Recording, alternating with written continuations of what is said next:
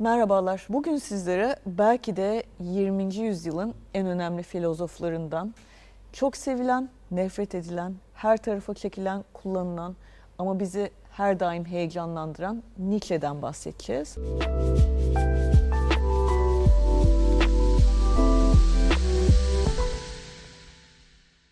Onun için de artık böyle taze sayılacak Dahan Dönmez'in Nietzsche ile Akşam Yemeği kitabı üzerinden sevgili Dahan'la sohbet edeceğiz. Zira hepimizin özellikle bu pandemi boyunca bir fantazisini bir fil gerçekleştirmiş bulunuyordu. Hatırlarsanız o zamanlar bir akşam yemeğine şunu bunu davet etseydin kim olurdu sorusu hortlamıştı.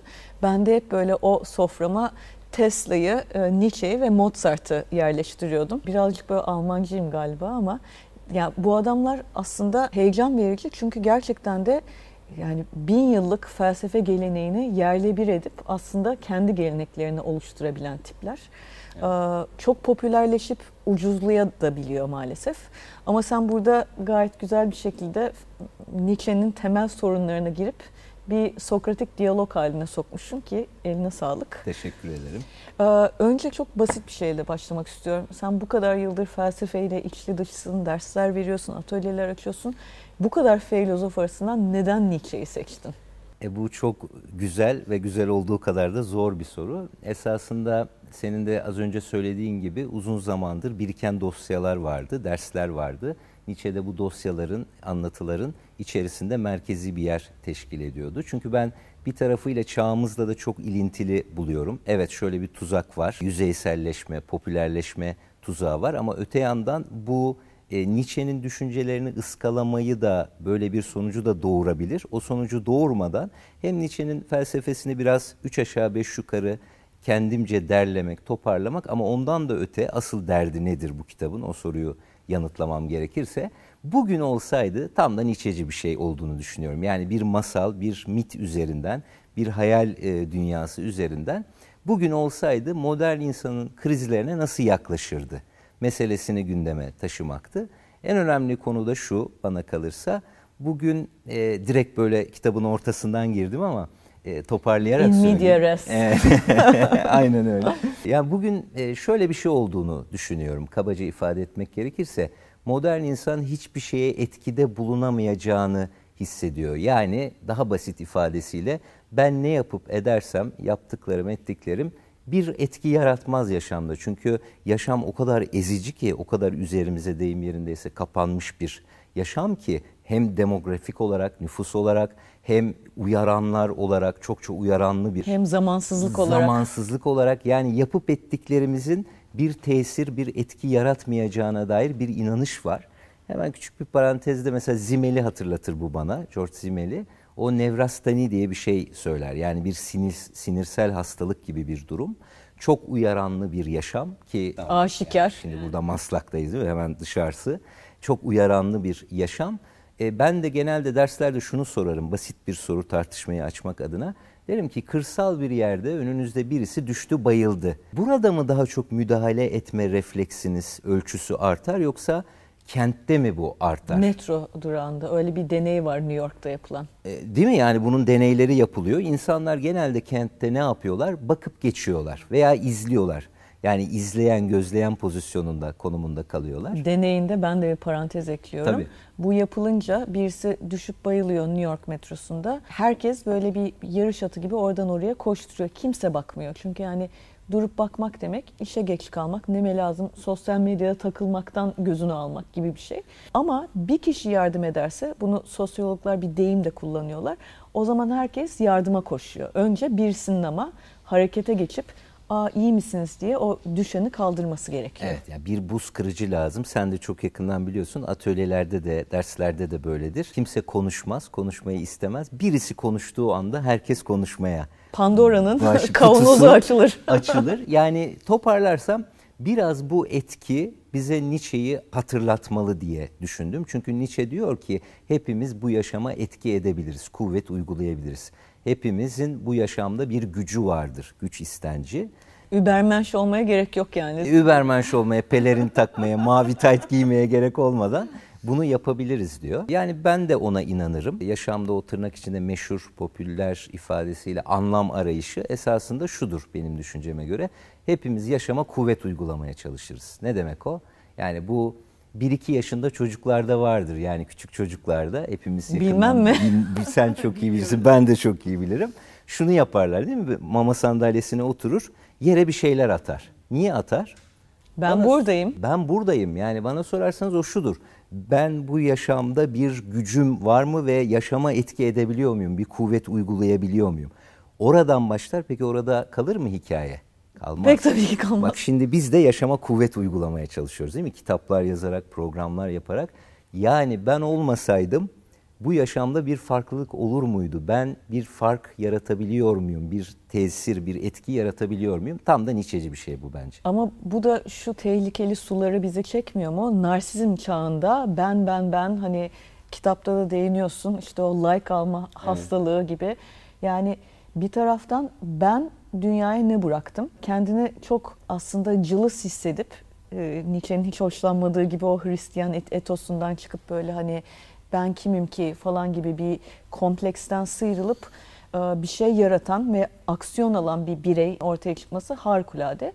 Ama sadece ben ben ben deyip de narsizmin bir böyle kurbanı olmak ya da bir e, aslında kişilik bozukluğuna da dan mustarip olmak gibi bir uç da var.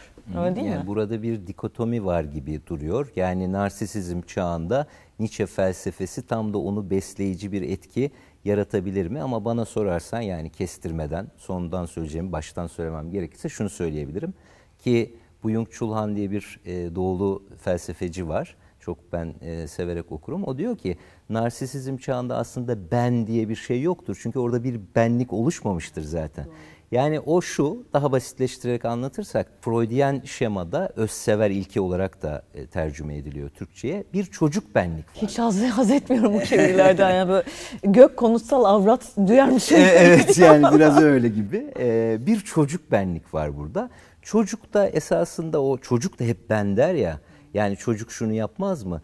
arzu nesnelerine ulaşmak, dış dünyada neyi arzuluyorsa onları elde etmek ve şu an şimdinin içinde bunu yapmak ister. Ve şöyle bir yansıması daha vardır çocuğun. Annesi babası başta olmak üzere ebeveyni başta olmak üzere bütün dünyayı kendinin devamı, kendi uzvu gibi gören, konumlayan bir varlıktır. Dolayısıyla burada ne yoktur? Burada ayrışma yoktur. Ayrışma yoksa da birey olmak yoktur. Aslında tam tersi bir yere döngü yaparak geldik. Yani Nietzsche benlik diyor ama narsisizm çağında herkes ben demekle beraber ben olamıyor kimse. Doğru. Yani az önce konuştuğumuz... Özgün ve böyle birey, o rasyonalistlerin hep öne sürdüğü, işte Descartes'tan itibaren düşünen ve dolayısıyla yaratan varlıklar değil. Tam tersine aslında sürüde e, kendini var sanan ama var olmayan, o bütünde kaybolan tipler. Evet, yani biz varlığımızı devrederek yaşıyoruz genel itibariyle modern insan. Demin o etki yaratamayacağını düşünme de tam çocuksu bir hal aslında. Çocuk da öyle düşünmez mi? Dünyaya bir etkim yok. Ben muhtacım anne ve babamın eteği ve gölgesi altındayım. Dolayısıyla dünyayı bir etki edemem ki gibi bir özgüvensizlik de vardır çocukla bununla beraber. Buna enfantilizm falan da diyorlar. Yani çocuğun bütün dünyanın içerisinde yalnız başına oluşu, güvensiz oluşu. Dolayısıyla bir taraftan kendimize çok güveniyoruz.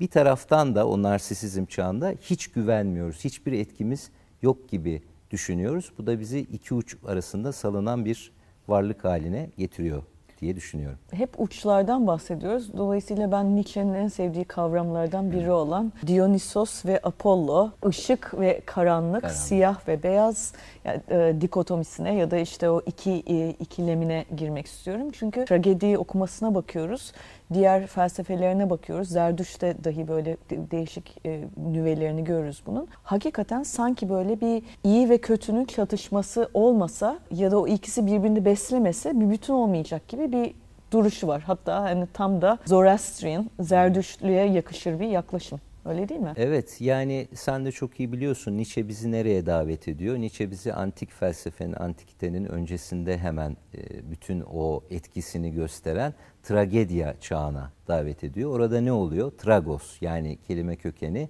keçi postu bir takım insanlar keçi postu giyerek sahneye çıkıyorlar, agoraya çıkıyorlar ve orada bugünkü tabirle tiyatro oyunları e, oynuyorlar. Gösterim, maske takarak. Maske takıyorlar, personalar, maskeler ve e, esas amaç ne? Oradaki veya onun yaşama etkisine bir esrime var orada. Yani katarsisle bir esrime insanlar boşalım içerisinde, sağaltım içerisinde kendi varlıklarını gerçekleştiriyorlar, kendilerini gerçekleştiriyorlar.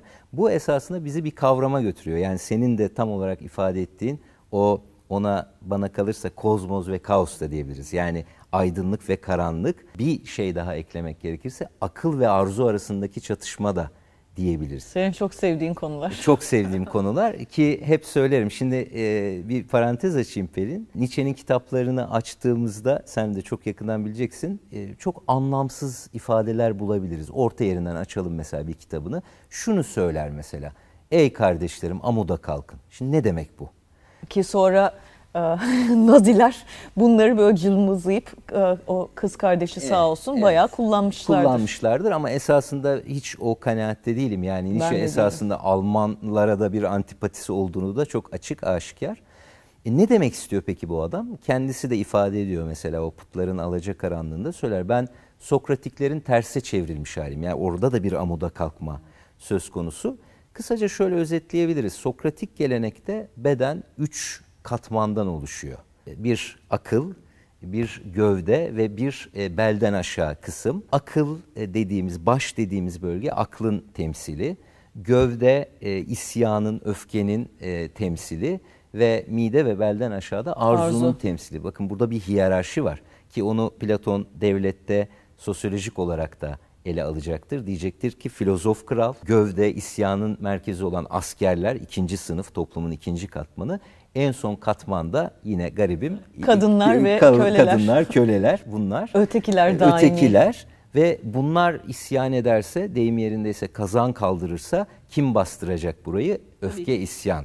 Asker bastıracak. Böyle bir hiyerarşi var. E peki şimdi Nietzsche bize ne demiş oldu? Yavaş yavaş anlamlı hale geliyor işte o anlamsız gibi gözüken aforizmalar. Amuda kalkın dediği anda arzunun iktidarını esasında. Viva Dionysos. E, yani e, Dionysosçu bir tavırla arzunun iktidarına çağırıyor bizi. Esrimenin yani o tragedyalar çağındaki o esrime duygusunu tekrar bize hatırlatmaya çalışıyor. Dionysos'u da bilmeyenler için hatırlatalım. Şarap ve aslında patosun tanrısı, duyguların böyle dışa vurumunu belki de açan her sene o e, bayramlarda insanların belki de senede bir ya da iki gün bütün işte o vahşi hayvani taraflarını dışa vurma e, şansı veren bir ilah ki en son işte Bergama'da Dionysos tapınağını da gördük. İnsanlar gerçekten de bunu bir fiil yaşıyorlarmış. Teori, pratik ya da işte şeytan, tanrı gibi bir e, ikilem yok orada. İkisi de aslında iyi tarafları da var, kötü tarafları da var bu Tabii, tanrıların. Yani zaten şunu da eklememiz lazım. Dionysos'u tek başına bir deyim yerindeyse e, iktidar talebiyle bize sunmaz. Onu Apollon'la sentezlemeyi de önerir ama e, tam olarak Dionysos unutulduğu için bu vurguyu yapar. Şimdi çok güzel bir yere Hristiyan geldi. Hristiyan etiği. Ve... Hristiyan etiğine karşı tabii güzel bir yere geldin. Karnaval meselesi benim çok önemsediğim bir mesele. Yani ilk aklımıza gelen nedir karnaval deyince? Kan.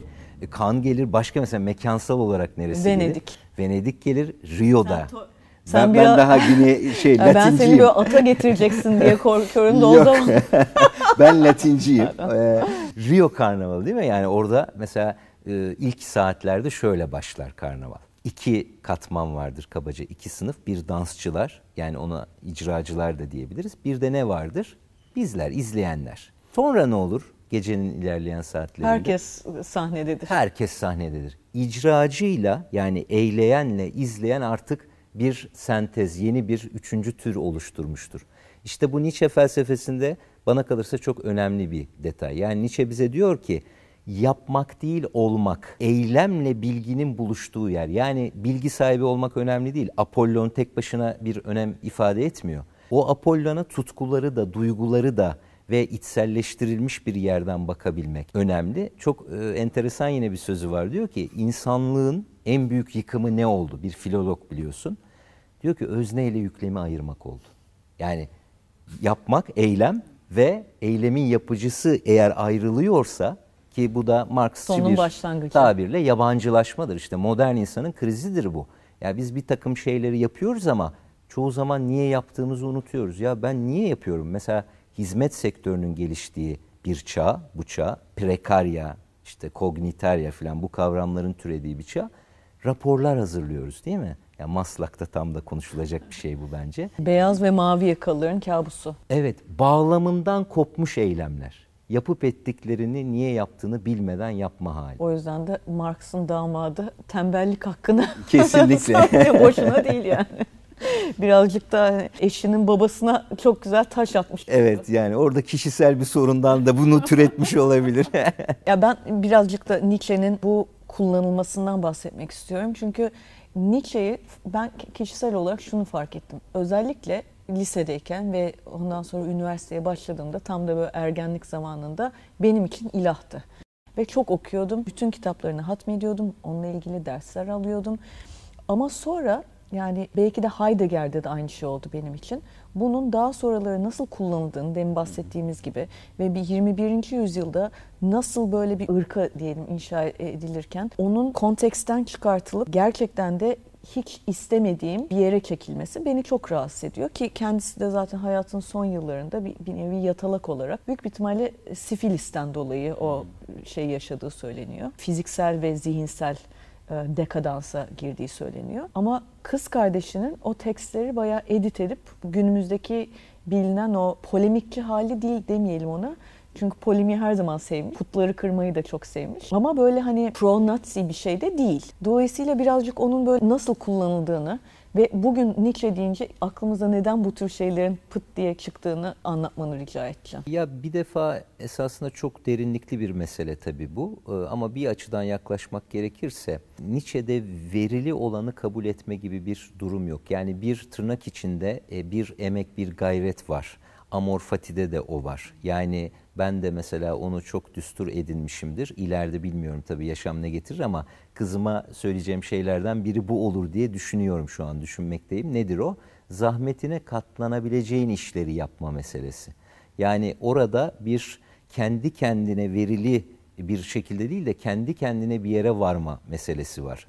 Güçlükleri aşma. Mesela Lu'ya, e, Lu ile yaşadığı Andras aşk Salome. ilişkisinde çok önemli senin de sorduğun soru bağlamında bir takım veriler var bize, detaylar var. Diyor ki Bu olamayan aşk ilişkisi değil mi? Ama benim bildiğim kadarıyla böyle bir platonik kıvamda Tabii, kalmış. Platonik yani Lu hiçbir zaman ona karşılık vermiyor. İşte Rilke var, başkaları var ama Nietzsche yok. Ve ona şunu diyor mektuplarında. Çok enteresan gelmiştir bu bana. Çarpıcı bir ifade. Beni kendinden mahrum bırakıp yeniden insan olmama olanak sağlama. Beni yalnız bırakıp yeniden beni insan kılma. Yani insan olmak için bir yalnızlık vurgusu yapıyor. Öte yandan yine Lu meselesi üzerinden devam edersek orada şunu da söylediğini görüyoruz. Diyor ki şimdi çok acı çekiyorum, müthiş bir acı yaşıyorum ama bunu işte güce dönüştürmek için bu benim için deyim yerindeyse bir fırsat. Yani acının bir yorumlanışı, acının o gitmek istediği o übermanş amacına doğru bir e, katartik etkisi, bir motive edici güç olarak kullanıldığını görüyoruz Nietzsche'de. Ki bu da tam şeyin karşıtı değil mi? O pasif Hristiyanlık yani yanağını öteki tarafa çevirme. E aslında değil, şöyle değil. Niye değil? Çünkü çileciliğe, o asketizme çok karşı çıkmıştır. Yani bu da karıştırılır mesela genelde. Yahu Nietzsche bu çileciliğe yanağını çevir ya da sırtına kırbaç vur gibi bir şeye karşı çıkarken hazların, arzuların iktidarını savunurken nasıl oluyor da bunu söylüyor? Çok kabaca basitçe ifade etmek gerekirse şöyle yorumluyorum ben onu. Übermanş'a beni taşıyabilecek acıları da hazları da kabul etmek. Yani bir yaşamdan vazgeçme acısı değil bu. Çünkü asketizmde o vardır. Yaşamı olumlamayan yani memento vivere latincesi. Yaşamı olumlamak, yaşama sevinçle bakmak, yaşamdan vazgeçmek vardır Sokratik gelenekte bir nebze. Yani bir Stoacılarda. stoacılarda. Yani arzulara e, kulak verme ve bil. Peki niyedir bu? Yani onu sormak bence önemli. Çünkü şöyle kabaca şöyle bir düşünce vardır. Arzu gelirse akıl gider. Kısmen doğruluk payı var mı? E, Var. var. Yani a, mesela aşıklarda akıl olmaz. İşte tam da bu yüzden Kara sevda, körlük. denir. Körlüktür. Ama Nietzsche bu fikirde değil. Yani arzularla birlikte yaşama açılma ama o arzuların getirdiği acıları da kabullenme. Yani acı derken illa bedensel acıyı düşünmemek lazım. Mesela sen kitaplar yazıyorsun değil mi? Kitaplar yazıyoruz filan. Bu bir haz, bir arzu bizim için. Ama öte yandan o odaya kapanmak, yaşamdan belli bir süre bir yere çekilmek, çalışmak, sayfalarca not çıkarmak bu acı değil mi? Bu acının kendisi. O bedeller belki de. Bedeller bravo. Sen akşam yemeğinde bir profesörü evet. Nietzsche ile buluşturuyorsun ve evin çeşitli salonlarında ve yerlerinde ve verandada bu ikili hayatın pek çok renginden ve meyvesinden bahsediyorlar. Ve dediğin gibi günümüzdeki durumlara bir Nietzsche'nin hayali yorumunu getirmiş oluyorsun. Ama bunları okurken ben ister istemez böyle bir e, sanki Eflatun'un diyaloglarını görüyorum. Çünkü Nietzsche'nin sürekli böyle didiştiği o antik Yunanlıların şeyine, diyaloglarını sen günümüze taşımış oluyorsun. Burada tabii ki ister istemez çağımızın belli hastalıkları diyelim.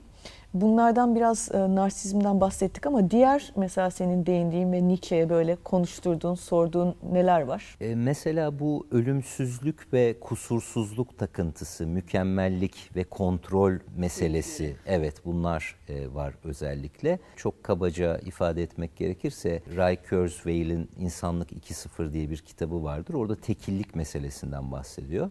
Tekillik şu demek yani insana kabaca bir takım e, nesnel eklentilerle insanın ölümsüzlüğe varabilecek bir boyuta gelmesi ve burada ne gözden çıkarılmış oluyor deyim yerindeyse? Kusur yok artık dünyamızda. Kusur kabul edilmiyor. Ölüm veya sınırlılık kabul edilmiyor. Amaçlanan bu gibi gözüküyor. En azından belli bir kitle etrafında bunu söyleyebiliriz.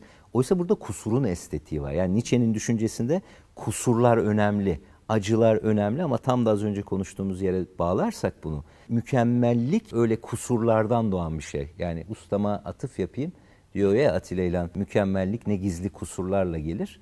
Buna benzer bir düşünce var. Ki düşünsene mesela Japonlarda vazo tekniği vardır. Kırıp altınla birleştirirler hmm.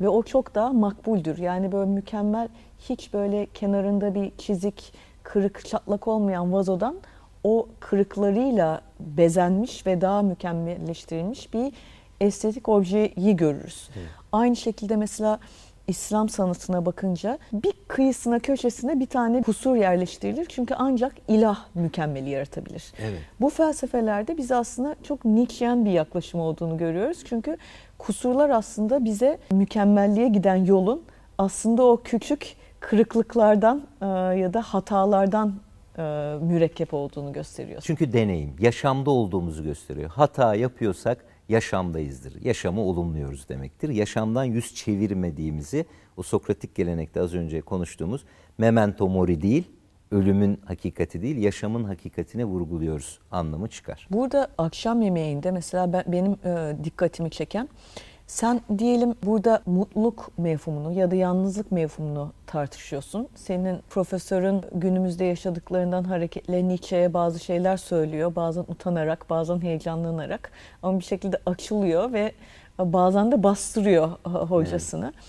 Evet. Burada mesela benim dikkatimi çeken belki de yüzyıllar boyunca, bin yıllar boyunca felsefe geleneğinde hep temel sorular tekrar tekrar soruldu. Yani mutluluk nedir? Nasıl yaşamalıyız?